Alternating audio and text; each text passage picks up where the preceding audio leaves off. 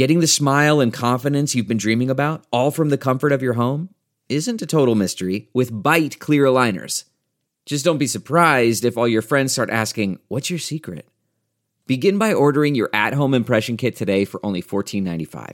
Byte clear aligners are doctor directed and delivered to your door. Treatment costs thousands less than braces, plus, they offer flexible financing, accept eligible insurance, and you can pay with your HSA FSA.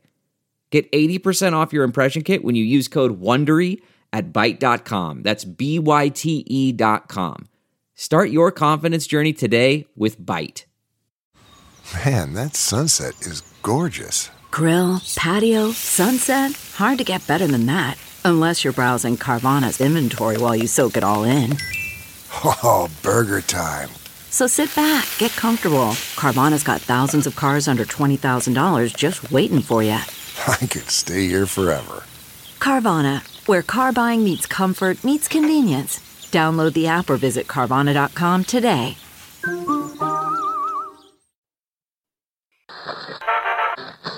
Don't touch that dial. You're tuned in to the Dread Podcast Network. Welcome to Development Hell.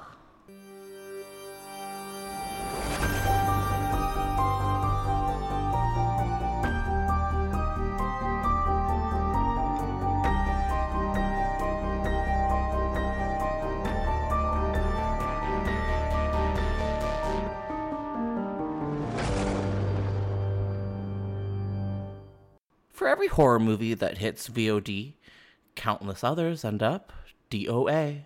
Development Hell is the podcast dedicated to unearthing these cursed horror productions. We're going to find out what went wrong and then decide if these titles still stand a shot at the green light. I am your host, Josh Korngut. I am the managing editor of Dread Central. I am also a filmmaker in Toronto, Canada. This podcast is a proud member of the Dread Podcast Network.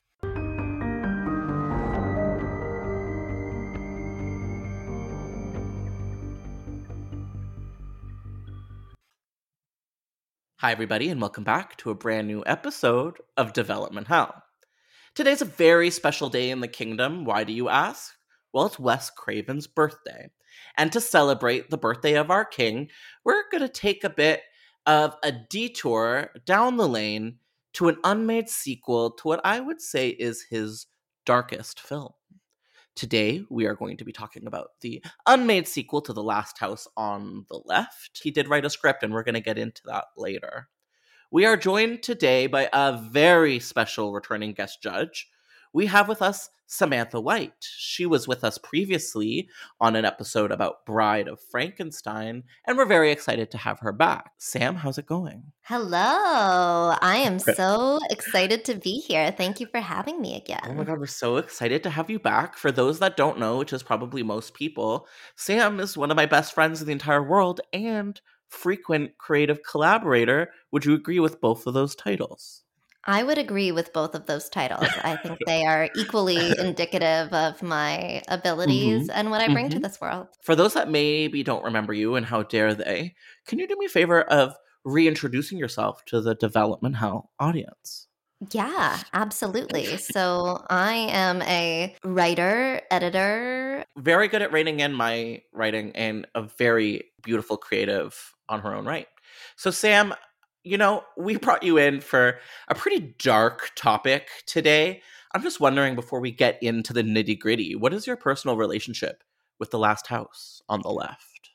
Well, could I start you with my personal relationship to Wes Craven? Because I found something else out when I was looking through, when I was doing a little scroll through his filmography. Mhm. Um, would you like to know or guess the first Wes Craven movie that I ever saw? Oh my god, I absolutely would love to guess because I don't know. Okay, so there's going to be a lot of cat factors to consider, like your age, Mhm. our our era, when when you were what? Okay, so I'm going to say this is probably I like think I'm going to also help you. And Okay, I'm going to say that it's Give me some worth knowing or worth remembering because you know this, Joshua, my friend, but Uh-huh. of course the audience doesn't know this that I also only watched the entire Scream franchise within the last year. I was not going to guess Scream. I was Yes. not. Oh, I think I got it. I think I have it. but I probably Okay. don't. But if I do, it's very funny. Music of the Heart. No, but I wish. Oh. I did see that and was so confused. I don't think a lot of these old timer uh, horror directors were comfortable with their horror label. Right. And that was where that came from. Okay, so not I really wish I was right with that one, but I'm not. Okay, do I get one more shot? You get one more shot, and I believe same era. I could be walking you down the wrong path, but I believe same era. Holy Oh, okay. Mm, I have it. One more guess. I've got one more goose in the booze. and that is is it called Vampire in Brooklyn with Eddie Murphy? I think it is, but I that was not it. All right, what is it? It was, of course, Red Eyes, starring Rachel McAdams and Cillian Murphy. Oh. I saw that in theaters. I will never forget the the pen stab in the trachea. It'll stay with me forever. So thank Is the you. Wes trachea like your your collarbone? it's like the it's like your so- esophagus area, I believe. Um, Maybe it's into the o- esophagus, but I th- I thought it was trachea. and she got him right. Yes, she gets him. Yes, because she realizes while on this plane Mhm. that he's been kind of like stalking her and all No that. I enjoyed Red Eye, to be honest with Oh, you. oh, oh, Red Eye, I believe, like well loved classic, Canadian well, Queen. At the- Canadian Queen. At, at, As we're going to talk about more. Oh no, are they? Sara Paxton's not Canadian. She just does a ton of Canadian stuff. I don't think she's Canadian, but I think I told you blatantly that she was Canadian. that sounds right. I think Martha McIsaac. Yes, she is. She is. and so, and we are going to get into her a little bit. So that was your first relationship with Wes Craven, Red Eye, Yes. pretty classic. Ooh, do I get to say my first relationship with Wes Craven now that we're getting into it? Absolutely, you should. Oh is. You're toasting the king on his on his birthday. Happy birthday, King. We love you. Um, hmm. I don't know, to be honest with you. It's probably Scream. Might have been, might have been a Nightmare on Elm Street. I'm guessing one of those first two. I think I saw Scream pretty early. That would make sense for our our childhood, our era. Our our oeuvre. I mean, the first our era, movie- our oeuvre. Yeah, our, our oeuvre, our our ourselves. I think the first I know I know the first horror movie I ever saw was I know what you did last summer. Fans of this podcast might remember me saying that many times. I don't think I knew that that was your first one. To be honest with you, it was yes, Oh. and I think it says a lot. So we love Wes Craven. I think we'll talk about him a little bit more down the lane. But I'm wondering, with this movie, had you seen it before we tackled it for this episode? so I had seen the original version once about a year ago, Mm-hmm. and I, I mean, I don't know how much we want to go into it yet, but I surprisingly really. I want. I don't want to say really liked it for a movie like this because I feel like that's a little uh, Problem. uh yes a little um Problem in the attic. yes yes problem in the attic absolutely um and there are no flowers in there None. They're dead. but yes so i i enjoyed the film more than i was expecting to certainly um Mhm, mhm. I remember that. Yeah we fought about it a little bit i, I, was gonna ask you to bring it up, and I I am just so proud of you for doing that on your own accord. Yeah, yeah. So, what was my reaction when you when you came to me, your horror friend, as a non horror person yourself, and said, "I saw Last House on the Left, and I liked it." Well, I think you were surprised. And then I think like we are talking about it, we were getting into the reasons of why uh, of why I appreciated it, if not Uh-huh. liked it. It's also very side note, it's very fascinating to look at the Letterboxd reviews for this movie. I don't know if you did. I've never they are all like three and a half, four and a half stars, or half star or one star. Like they are Oh, polar. is so polarized, which makes a lot of Mhm. sense, obviously. Yep. Um, This is the polar yeah, vortex. so we, I just, I think that you were, I think you were surprised that I liked it. I think I went at you with like a, well, you haven't seen it since you were 12. Maybe you should watch it again. And then you did favorite? not love me telling you to, to approach a horror movie again. So, No, you know, no. which is fair. how dare a non horror person, you know, give me feedback, right? Like, how dare that be well, your of course. Of course. Feedback in general. I mean, Yeah. Not a not appreciated. no. No, and I think part of my appallment was that a like I'm your horror person. I'm your man. You should be coming to me for recommendations, and you're not, which is like, okay. I do. I watch a lot of horror Mhm. stuff with Uh-huh, you. Uh-huh. And then what made it worse is it's like, this is what you're picking? Like, out of all of the classics, out of all of the fun, like, iconic. Well, I like fun. I had been, to be Mhm. fair, I had been Mhm. doing a run of like very early slashers that are super fun, super campy, and I was loving those too. Mhm.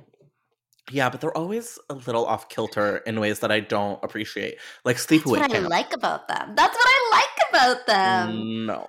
Um, but that's okay. We're all our own men. We're all our own Listen, women. I don't. I I acknowledge uh, the issues inherent in in both of those movies, of which there are many. Um, Oh, but I think that. I mean, Last House on the Left more so than Sleepaway Camp. I'm not gonna say this for Sleepaway Camp, but I think like at least with Last House on the Left, I found the the lens to be correct. I found that like what was trying to be said and shown was that was being done effectively and i think that that is what what got me i mean Mm. beyond the um 90 minute runtime or less than 90 minute runtime which I- you know i'm a sucker for And who isn't? It's just such a beautiful gift to your audience. it is. Uh, I agree with you on some fronts, and I disagree with you on other fronts. I have to say, I I stand proudly with my twelve year old self still after this rewatch. This is not the reason I'm coming to horror movies. They're yeah, like nothing fun is going on here. There is uh, a lot of mean spiritedness afoot um and the satisfaction that i think you know presents itself with with the final act is just not the satisfaction i'm seeking in my genre so i think it's not so much a fact of i don't think this is a good film because i think it's kind of hard to argue that it's not it's Mm. just it's just truly not for me a difference for me is I'm not necessary. I knew I wasn't coming into this to have fun for sure. Like this wasn't me showing up to like a theater for like uh uh-huh. uh a, a, an experience in the same way um that I would with like or that I did even to go see Nope last week. yeah, the genre is precious for me, and that's why I'm like looking for it to not truly tear me in half. And I think Mhm. when it when it does, it's kind of like I don't know. This is going too far. I think it's going too far eh, for me. It's yeah, this film goes too far for me. It it, it teeters in the world of like true exploitation, and that just like I stop enjoying myself, and I, I stopped enjoying myself. You know, right away in this film yeah. and then that long prolonged segment in the woods where she where he makes her pee herself and you know it's going to be as bad as possible and none of these people like i like to like my villains i think one of the reasons why Mm. craven's like mo- one of his most successful works or actually all of his successful works you root for the villain you love freddy you love even ghostface these Mm. are charismatic characters. Like these are people that you can root for even though they're doing terrible things. And that just doesn't happen with Last House on the Left. yeah, maybe this is a good movie, but it's not like a a good horror movie, if that makes sense. Like it I is a good that. horror movie, but like it's it's not doing the things necessarily that a horror movie should do to be what a horror movie is. I I actually it doesn't even feel like a horror movie to me. yeah. It doesn't have any of the beats. There's no spookiness, there's no jump scare, there's really no like you know, that level of atmosphere. It's just kind of Mhm. like gritty realism Oh, followed felt by atmosphere. violence.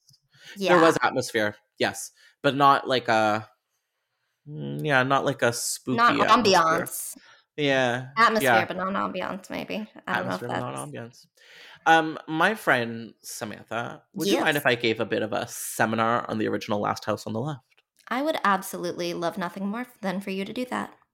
So, for people at home that need a bit of a reminder, Last House on the Left is from 1972, and as I was saying, it is an exploitation horror film from our dear friend Wes Craven, who wrote, direct, and edited this project as his very first film. Did you know this was his very first feature. I did. I did Mhm. know it was his very first feature, but I did not know that he did the whole kit and caboodle. He even did. Yes, he's he did, which is interesting. He he produced it alongside Sean S. Cunningham, and that is another very iconic name in the landscape of horror. This is the guy that brought us the first Friday the Thirteenth film. So this is an interesting early collaboration between two people that would go on to be maybe the most influential voices in 80s horror. The film follows our character of Mary Collingwood, as played by Sandra Peabody. She is what I believe is supposed to be depicting as a fairly average hippie teenager of her generation. Uh, she goes out with one of her friends on the eve of her birthday and runs into a group of like savage criminals who abduct them, take them to the woods, torture them, humiliate them, rape them, and brutally murder them.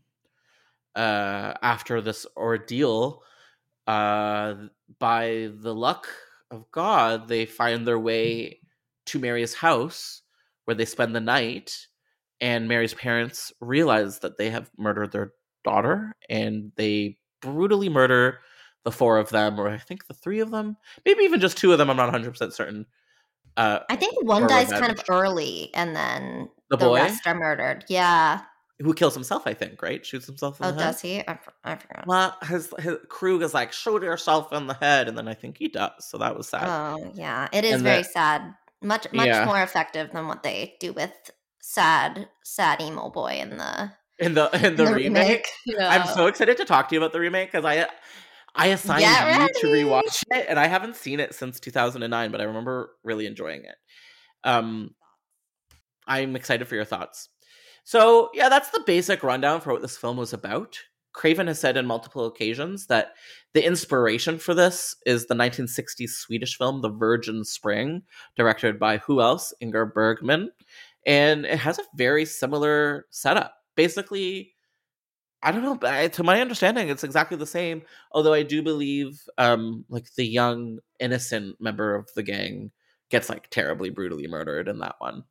So, yeah, Craven originally wrote this screenplay to be overtly pornographic, and I believe there is, and I believe Wes Craven actually comes from a background of pornography. Like he he had directed porn prior to this.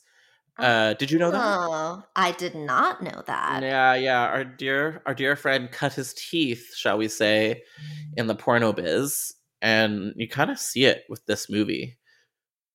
You So- definitely see it at least in the I mean, for Mm-hmm. obvious reasons you see it, but also in the very like guerrilla 70s vibe of it all. Mhm, Where everything just kind of looked like porn back then. It's kind of impossible not to. Mhm. Exactly. Yeah. Uh, he, though, though, when they were going to camera and when they were auditioning their actors, they made a a conscious choice to change it to just strict horror, and I think that was a good move. Um, yeah, this movie was kind of bad for Wes Craven's career early on. It Hmm. did make a good deal of money, or not a good deal, but it did make money. But it was so controversial, specifically because of its marketing, that it became difficult for Craven after this to get new work. I think the tagline for the film was "Can a movie go too far?" which is kind of genius. So yeah, this movie made three million buckaroos and only cost about ninety thousand dollars to make. Yeah, so this must have been one of the more or most profitable horror films when it came out, and went on to become a bit of a classic. Um, it got bad reviews though. People were really confused about the intercutting of slapstick. People were really confused about the intercutting of slapstick comedy with like brutal scenes of humiliation and rape. How do you feel about that? Another that? thing 'Cause- I unfortunately I was just gonna say Yeah. another thing that unfortunately really worked for me.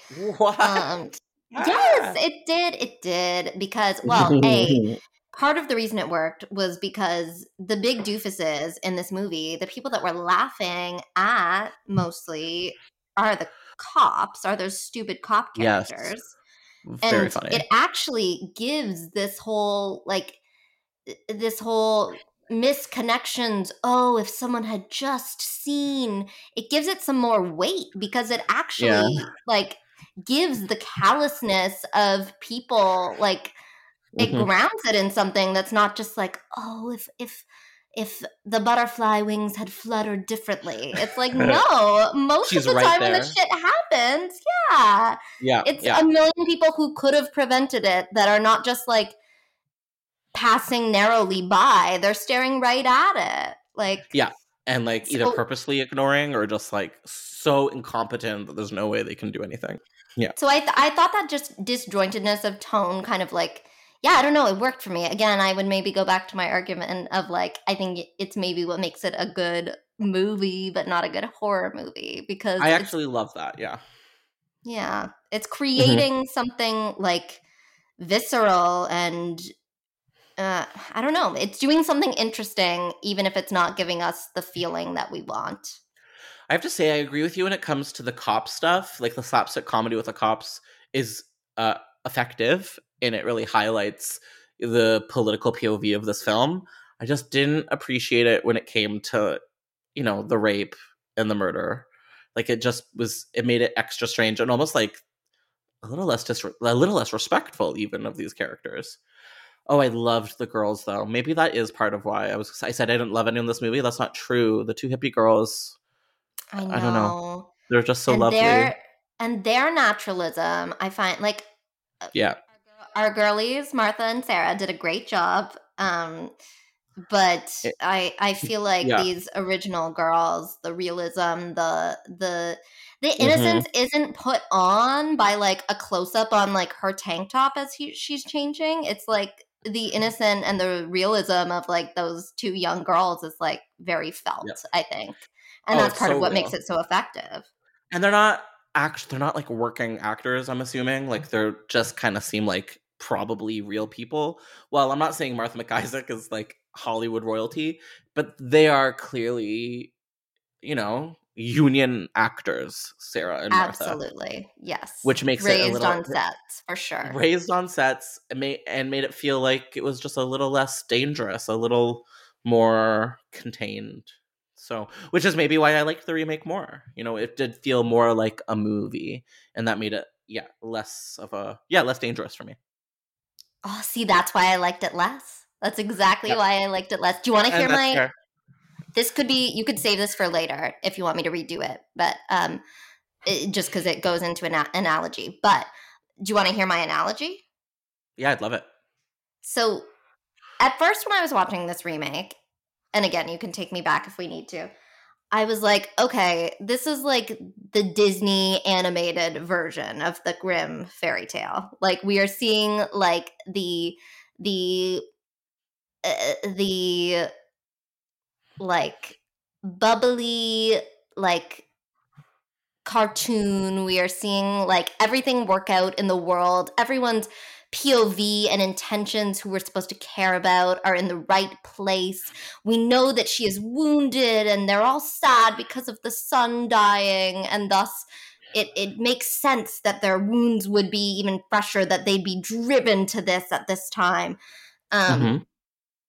Where it, so at first I thought, okay, this is like the Disney animated version of like the the originals, like Grimm fairy tale. But then I thought, Mhm. no, this is the Disney live action version because it's trying to correct things in weird ways, but its POV isn't fully correct. It's so glossy, it's a bit uncanny, but it's doing all the. It's still telling the same story, but everything is a little weirdly off.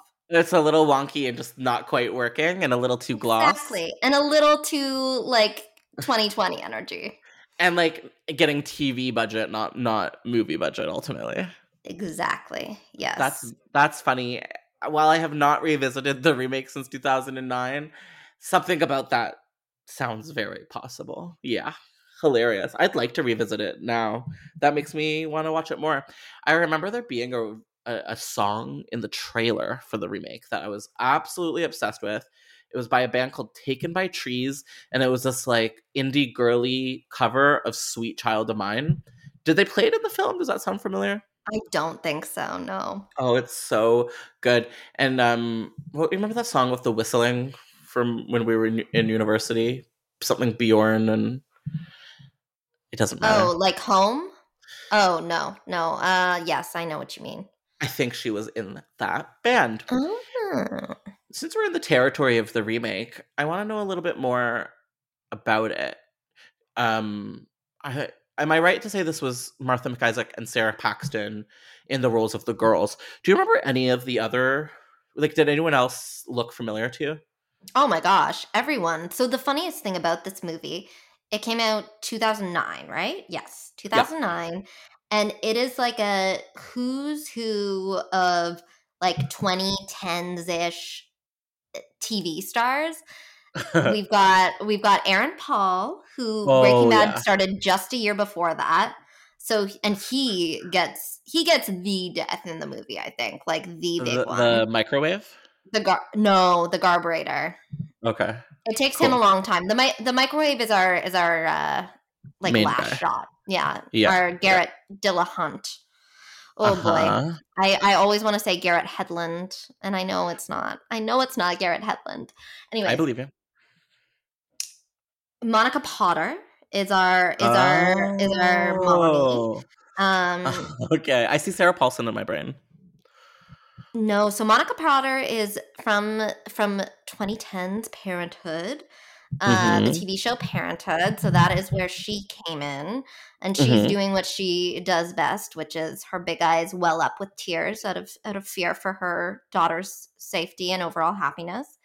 Um, Mhm. that is what that woman does best. Good for her. Um, and then there's Tony Goldwyn as the dad who um, played the president on Scandal like, oh, in 2012. So these were all this was like right as these like TV people who were all honestly probably nominated for Emmys within like a couple years of this. um yeah, we're in this movie. And then of course, I, I'm a big comedy person, so I love seeing Riki Lindhome in there. Although, I mean, talk about exploitation. Poor Riki Lindhome is so unnecessarily topless for so much of this movie. oh, Riki. Yeah, yeah. But everyone did a good job. And Sara Paxton and Martha McIsaac, I won't I don't want to skip over. They did they did great. Um Uh-huh. unfortunately I don't remember Sad Boy Son. I I don't know who that would have been, but maybe he doesn't need a name. Uh, Martha McIsaac and Sara Paxton. For someone that just rewatched it, were were their demises as brutal as the original? Because it was well, brutal. Sara Paxton doesn't die, which I don't love. She Oh. lives, which is like and and Sad Gross. Boy lives. So it's Oh. like they both make it to safety, which is a little lame to me. Is it because he like kind of save? Because in the original, he kind of saves her, right? Yes, he kind of fails at saving her. He does give um he gives uh Daddy the gun. He gives Tony Goldwyn the gun, Damn. Um, which is nice. But yeah. Um uh, so Martha Interesting. McIsaac's death is pretty brutal and honestly the rape scene is I was not expecting it to be as brutal as it was in this remake. It's really brutal. It's really long. It's really uncomfortable. Um oh, so that's like the one thing they didn't need to do. Be I know. the one no, thing they they didn't kill back on. her. They kept her alive. Sara Paxton's the one that gets unfortunate assaulted. Oh, Yes, she gets raped. Yeah, pretty I guess that- brutally. I guess that aligns with what happens in the characters in the Ridge. How, For how some does reason Martha had- McIsaac get it? Um, well, she she gets it just worse in general. Like she gets. I meant don't by know. murder, yeah. Yeah, I believe it's multiple stabs. Like the last, like what finally gets her is like multiple stabs because she like talks Classic. back to Garrett Dillahunt and is like, "You're pathetic." Or something. Oh, Martha! I, have seen her in a live stage production of Our Town. Wow. Um, also, well, unfortunately, she's not blonde, so she couldn't live. that's true. That's true, and I think that oscillates every ten years or so in horror. Either blonde yeah. you, you live, or blonde you die, and it's one or the other. And I think right now we're in flux. Couldn't tell you. Well, we don't see blondes in cinema anymore; they don't exist. So. Like th- there wasn't a single. Was there a single blonde in Scream Five other than Judy Hicks and her son? I don't think so. I don't think there was. No, there but was- if you if you go to if you go that far, I mean, we hit Midsommar, we get Flossie, we get we get Mhm. Toni with Hereditary, we get some blondes, not too far. I don't know back. if I want to count A twenty four. I don't know if if I'm gonna if I'm not. if you get to decide that, unfortunately. I think that I do. Um. So yeah, overall thoughts about this Rumuk. I yeah, I mean, like I feel like my my Your analogy, which was hilarious, but my not analogy kind ultimately. not kind, and and that's important. I think. Um, to the truth, to the To the truth of the truth. matter. Listen, it did. I also want to say, and and no and no shade to Martha MacIsaac, um, because I think she did a fine job in this. I think she really did a good job. I do think the movie starts to sail once she dies. Um, well, good for, that's that's good for her. Oh no, reverse of good for her. That's bad for her. reverse of good for her. Although she was super charming. It- again, not a knock ag- against her. It was more so a pacing thing. Um, Mhm. It's also was funny to me just because of when we're watching this, how much more of a summer movie this one is. Like it's very like this is our lake house that we go to for the summer. Did you see in my outline how I spelt Martha MacIsaac? yeah, I did. I literally was like not looking and I didn't go back because you're so close, so much my friend. I thought she gets a trash outline, and that's what I gave you. I love it. Thank I'm you. here for your trash. Hmm. Kind of wish I had rewatched it, but that's okay. I watched. I rewatched the original because I hadn't seen that since I was twelve, and I feel bad. I don't feel worse. I don't feel better having watched it. I feel worse. Really, eh? Damn. As a no, not no. I don't mean I like it less. I feel. no, I know. Emotionally I feel- worse. I feel gross. Yeah. Um, which you know what? To, I was not expecting that. I was expecting to think this is from 1972. This movie is silly. No, I mean, it's gross. that is what I will say. Like, and and again, keeping in mind my maybe it's a good movie, but not a good horror movie. Like, Uh-huh, I uh-huh, just- uh-huh. isn't that what seeing this is supposed to make you feel? It's uncomfortable, and yeah, I guess I, just I was I don't know as I was watching the Sara Paxton rape scene, which is also just as brutal. I get, or no, I won't say just as because I've not seen the one, the 70s one directly. So I don't want to com- directly compare them. I was definitely surprised by how brutal it was because I was expecting it to be much more toned down. Yeah. Um, and then I guess I just would rather, if I'm being subjected to that, I would rather it fit in an overall package that is doing something that is saying something a bit more. The fact that it's in this glossy Disney live action remake package is what like Mhm. makes it so false to me. Yeah. Interesting. I, I I mean that sounds that sounds right and that almost makes it a little bit more exploitative because it's Mhm. trying to tone it down but like, you know, if you're having a severe rape scene but you have a reason for it and there's there's it's thought behind about- it and yeah. No, yeah, what, what are you saying? Well, and it's just about the the um the crudeness. Like it's about the cruel like the the cruelty is the point in the way where Yeah. like it's not in this next movie or or it's trying not to be. Like it's like she lives, but we're still gonna see like Riki Lindhome's boobs like unnecessarily for almost the entire movie. Like Oh, Rick. I know. They look great, but Oh, I that's just good. Yeah. That's good. Um, love her. She's still got a strong happening genre career right now. Absolutely she does. I only say that because of Knives Out, but you know, that's enough. That is enough. Did you know, and for all the horror fans listening, they'll be well aware, but for you, um, the main villain here, his name is Krug Stillo. Um, does that sound familiar to you? Does that sound like the name of an other horror icon that we might be familiar with? Oh gosh. Krug. No. Kruger. Oh, I get it. Mhm, Yeah. Sorry. So another the uh, most uh, one of the most famous Wes Craven joints, Nightmare on Elm Street, Freddy Mhm. Krueger, Krug Stillo. This is Hmm. just me trying to remember a fact I heard many years ago. So if it's wrong, just give me permission to be wrong. But I believe um, Wes Craven was bullied by a, a guy named Kruger or had a bad relationship with someone by the name of Kruger Kruger, and just like your good friend Josh Corrin got, all the real names make it into the scripts at some point or another. This sounds familiar to me as well. So it is possible that I either heard it on your podcast or we both heard it on another podcast. But Wow. it sounds familiar to me too. So I'm with you. Considering you don't listen to my pod, no, wow, that's rude. I can't get into that now. No, no, no. And how dare anyone ever, uh, um, what's the word? Reference another podcast. No, like, but like, need someone they know to listen to their podcast because you're never, no one will, you know, will ever listen to your podcast. It's kind of just how it is. That's the rule of When- podcasts. It's the rule of podcasts. The only people listening are people you've never met. And I think that's beautiful. And I think that's okay. Although, weren't we in public? Was it yesterday? And I ran into someone from high school that knew about my podcast. Can you tell our listeners about that? Because that was kind of fun. Yeah, we were having a less than successful um, venture to a public pool on a very hot day. And we saw someone uh, who Josh knows from high school, Yeah. who he hadn't seen in a long time. And it was just one of those beautiful moments where you say hi, and then the next thing that comes out of their mouth is, Oh my God, I hear you have an amazing podcast. Mm-hmm. And I was like, oh, everyone's talking about my amazing podcast, are they? Maybe they're just making fun of it. How dare you make fun of my podcast? I'm sure Uh-oh. that's it. If who who's Sara Paxton and who's Martha MacIsaac of the two of us? Of the two of us.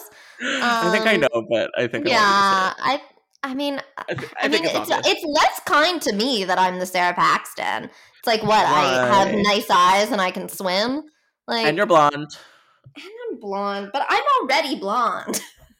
Yeah, you are. Yeah. exactly. It's part of the package. Yeah, I and I'm I the guess. Martha MacIsaac because I have done the after school programs at Soulpepper in Toronto, so Yes. it adds up. You're All a right. comic relief brunette. I am a comic relief. yes, I am. All right, Samantha, would you mind if we get into the grand reason why we're all gathered around the campfire today? Last House on the Left, Part 2. I would love that. There was going to be a sequel to Wes Craven's Last House on the Left. And I think the gist of it was was we were going to see the main villain, Krug Stylo or Stilo. He was going to be revived from the dead. He was going to come back from hell and he was going to stalk a summer camp. And I believe that was kind of the main gist of what one of the iterations that was going to float around out there. How do we feel about a supernatural take on this very natural story? Well, I can see why the sequel wasn't explored uh, beyond the script phase. I will say that. I mean, like, all of my things that I appreciated about this movie would absolutely go completely out the window with this. I Like, it does not it. need to be a. Fr- yeah, of course. But it doesn't need to be that. It can, that can be, I Yes, mean, does. No, I love that. I love that. you love that? think- I, do not. I think it's. I think that's silly. It's stupid. It's fun. It's wild. It's outrageous. I'm okay I love silly and stupid, but I don't know if I need this course killer who's not a lick of fun, who's just doing like brutal, chaotic murder. I don't know if I need him to be reanimated personally. I feel like that uh, that the whole thing of this is like the chaos of this just happening, right? And you not being Yeah. able to do anything. And I feel like having then making it this like supernatural killer completely it would be it would be a completely different thing, which is it. I'm just mm-hmm. glad that Wes Craven They got to scratch that itch in other ways. I will say that. I agree. Although I think you know the one way it would have been successful is if they completely revamped the tone. And I don't know if that's the route that they were going to go, but we're going to get into it a little bit more right now. So yeah, the idea of a sequel um, was generally proposed as bringing back Krug as our lead, as our main antagonist. He was played by the great David Hess, who, of course, is murdered in the very final moments with a chainsaw, and it's a pretty spectacular death. And the rest of the gang are pretty much dead as well, which is going to make it difficult to bring back these villains for a sequel, but they were trying to make they were trying to think of ways to make it happen. So Back in the 1980s, Vestron Pictures, they don't exist anymore, but they were the ones behind Last House on the Left, hired another pornography director by the name of Danny Steinman. So this is the the horror hero that also directed Friday the 13th Part 5, A New Beginning, to write and direct The Last House on the Left Part 2.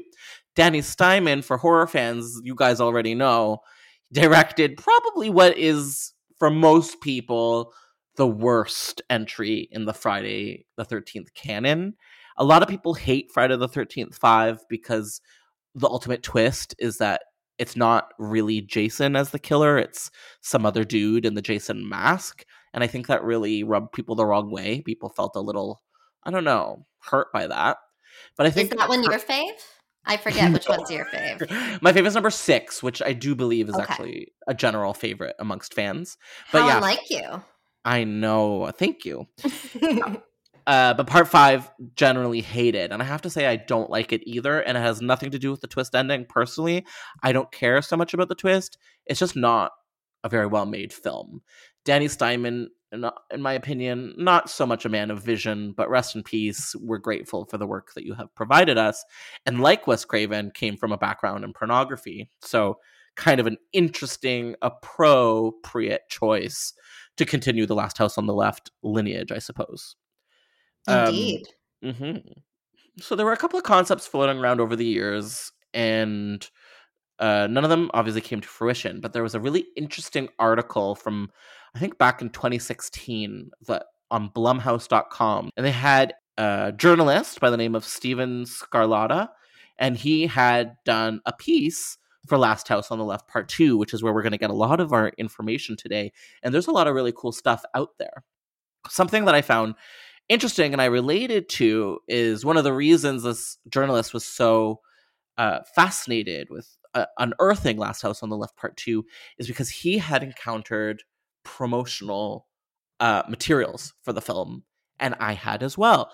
And so this guy and myself as included kind of lived a lot of our early childhood horror lives believing that Last House on the Left Part 2 did exist in some form of another, but ultimately it Oh, so does funny. not. Yeah, it's it's super mysterious and it probably fucked with a lot of people's heads because there was no internet at the time. But Vestron put out this uh I guess like a cut down version of Last House on the Left on VHS. And at the end of it, there was like a little promo for Last House on the Left Part 2, just saying like coming Oh. soon or something we like that. We got a little sizzle. we got a little bit of a sizz. And not only that, but there were like posters seen. So there were materials for this film floating around the ether. They were really intending to make it, but it just kind of never happened. In a book titled Beyond Fear, we have an interesting quote where it gave a little bit of insight to Craven's involvement with the sequel. And it said Craven initially planned to write a sequel in which Krug and company returned from hell and resumed their killing spree. But he ultimately decided not to go there. Uh, in the book Screams and Nightmares, we have a quote that says The director had his own idea for a sequel, which involved Krug and company coming back from hell to continue the reign of terror, but ultimately he thought people weren't quite ready for that. What do you think? What do you think audiences in the early 80s would have responded to something like that? Do you think people thought it was fun, or do you think we would have been horrified? I mean, I guess I would say, given how the initial response for the film was, they probably were right that audiences were not ready for the comeback of Krug. Uh, Yeah. uh, although they were obviously in, in Kruger form um, Mhm. a few years later. But yeah, I I think that they are they probably guessed right in this in that capacity. I don't know if we would have been honestly because of the same reasons that you brought up earlier. Like this is not a charismatic. They give they make him a little more charismatic in the remake, I think. Um, but this is not like a a charismatic villain that you want to root for. So I think they would have had a really hard time making that transition. it would have Um, been weird. I think I yeah. think a lot of people would not know what to expect with something like that, and I'm not sure if audiences would have been flocking to a sequel for this, even though the first one exactly. Did do well. So I'm interested to know what it would have been like. Um, there was a an author by the name of Joseph Maddrey who had interviewed both Wes Craven and Sean Cunningham a number of times over the years, and he did get some quotes potentially about Last House Two. And there was an interesting one from Cunningham, and I mentioned earlier Cunningham is the man that was responsible for bringing us Friday the Thirteenth. Mhm. and here's something he had to say about potentially bringing Krug back from hell. He said, uh, I think we were both heavily into drugs at the time. I don't think there was any way to take that seriously. uh, there would have been a serious consideration. Oh, there would not have been a serious consideration, at least not in the 70s, certainly. So Hmm. I think this is what it's saying to me is that, like, maybe they were tossing around ideas, but it kind of sounds like some people were never really that committed to bringing a sequel to the screen.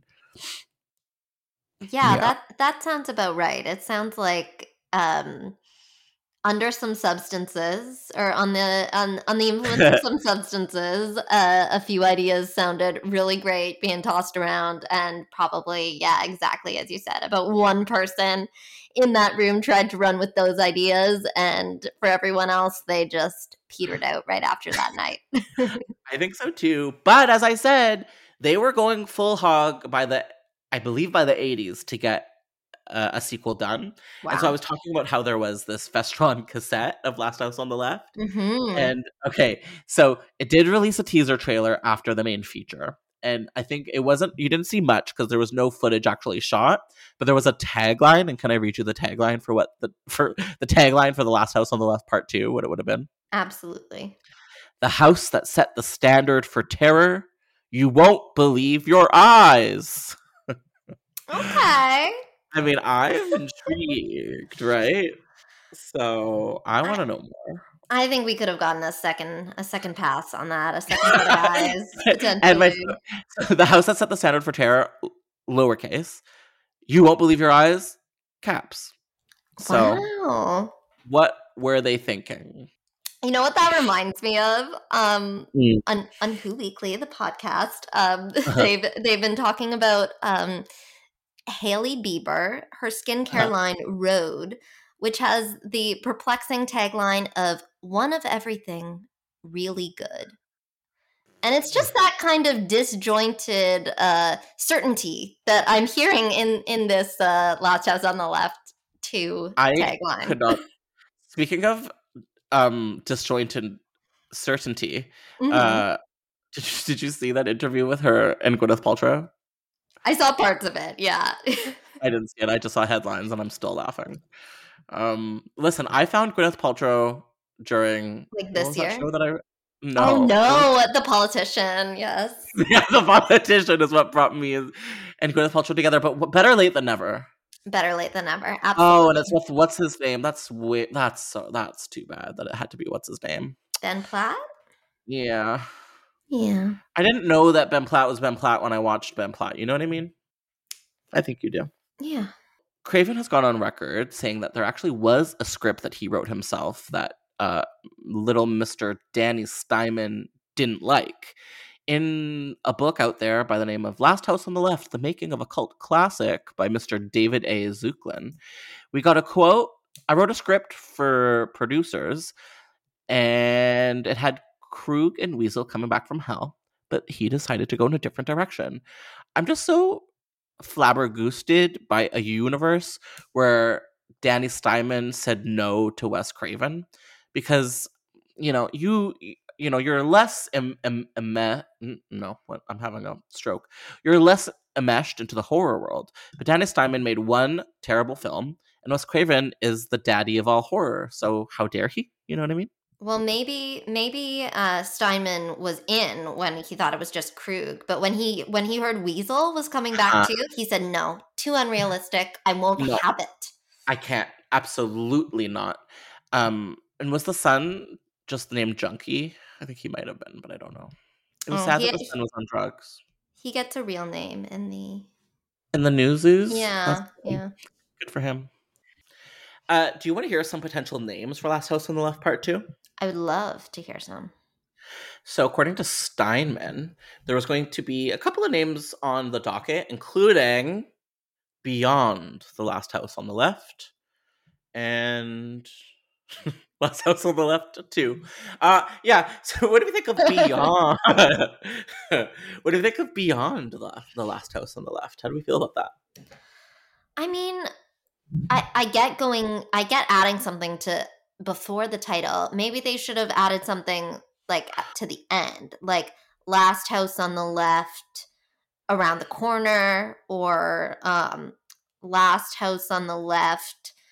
Um, no, that's all I've got. I Down the road. down the road. Last house on the left. Uh, go Left- around back, right. uh, going around back and leave the packages there. Um, Yeah, yeah, yeah, yeah, yeah, yeah. Leave the order at the door, please. Yes, yes, please leave a door, leave a door, don't ring. Please don't call. Um, thank you very much. What about Last House on the Right? What about First House on the Left? You I know, these are- mean, there's so many options. I feel like Beyond is true bottom of the barrel. We've got I like three it. other like- directions. No, I like Beyond the Last House on the Left because it looks like you're at the end of the street. There are no more houses. I'm going in the woods.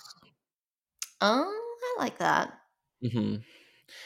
Um, Although, wasn't the sequel supposed to be at a summer camp, which would not be Beyond the Last House on the Left? I mean, Unless that's where the summer camp far. was. Yeah, maybe it was. You don't know that it wasn't.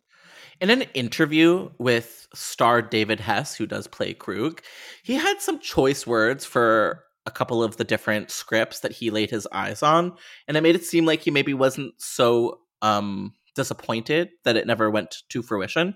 Can I give you the quote? Mm-hmm. I saw a couple of different scripts, and one was worse than the next. It kind of fizzled. At one time, they were going at setting it at summer camp.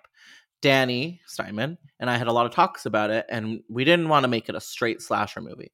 We thought that once we got on set, we could work with it and make it more interesting. After all, it would seem to me that it would be really hard to make a sequel to Last House on the Left. I mean, how are you going to make it better? Huh. Huh. Huh. Doesn't sound like he was so into it. It sounds like he not. signed on though. it sounds like he was gonna gonna get the money, honey. Absolutely, you gotta. Okay, I have a way better pitch for Okay, give this it. reanimated sequel. Why don't we reanimate our girlies who That's so good. some something to vin- someone something to vindicate, So the girl lives. Uh, so so the evil woman lives. Let's say, or they don't like, live. does- Oh, that was No, not no, who no, I was no. thinking. No, I know that's what you're saying. but Okay, this is okay, I'm okay. adding. I'm going on to your pitch. Yes, I'm yes, adding. and to it. me. She lives somehow. Okay, so she got away scot free and is like Riki is in the bunch- woods. in the woods, new criminals, and and like has like a new set of bad people that she's around.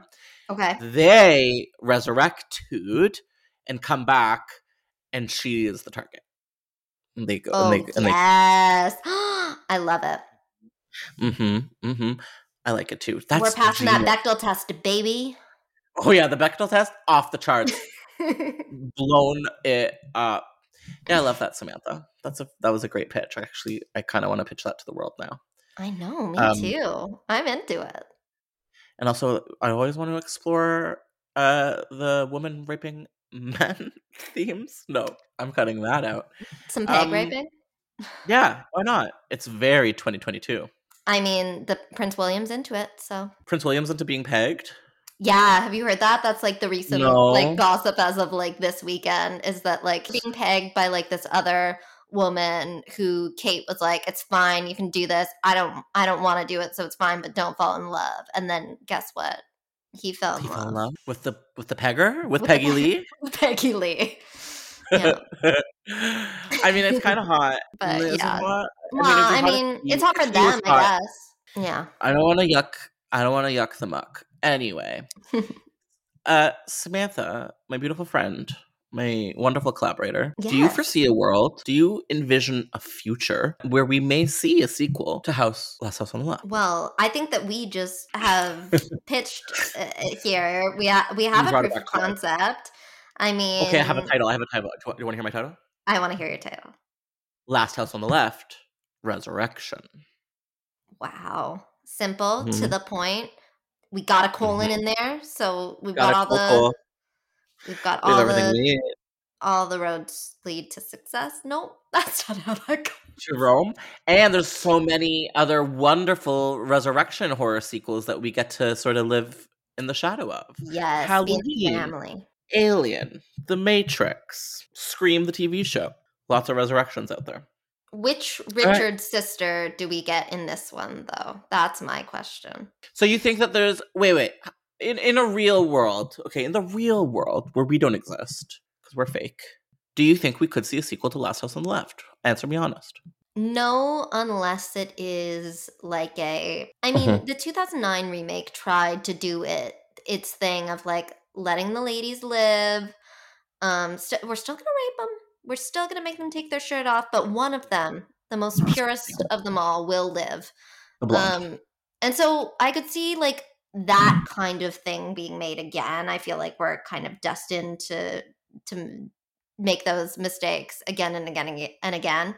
Um, but the only real sequel I could see is something like what we're what we're suggesting, honestly, of like a true mm-hmm. reversal. I don't personally think like this world is one where you can resurrect this villain of Krug and make him interesting enough to sustain a franchise. No, I, I agree with you. Or we could pull an an I Know Each Other Summer Part Three, where Krug is now like the legend of Krug, and he's like a, like a visceral entity rather than hmm no. I'm- love it that. No, no. it- I mean, it didn't It's work, and I almost Each Other Scream too, right? Like like they do Scream Scream? 2022. No, I mean like they did it in like a soup, like a supernatural way. Of course, of course. And um, on that note, Samantha, my friend, if you wanted to be found, where can people maybe find you on the internet? Well, Mhm. I post very irregularly, but if you do want to find me anywhere, I am at Samantha Reyes, R E Y E S underscore, uh, on Twitter and I believe Instagram. There might not be an underscore on there on Instagram, but you'll figure it out. I think they will. I believe in them. And that was our episode today, everybody. I really hope you enjoyed it. Happy birthday to our king. We love you, Wes. And even though I lied to you last week and I said we were going to take a break, I didn't mean it. How could I leave you? I would be so sad. We're going to be back next week with uh, a pretty special episode, and I'll see you then.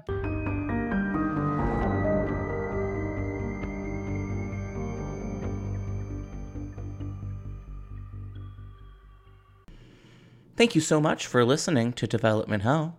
If you enjoy this podcast, then please do us a major favor of leaving us five stars and writing a positive review.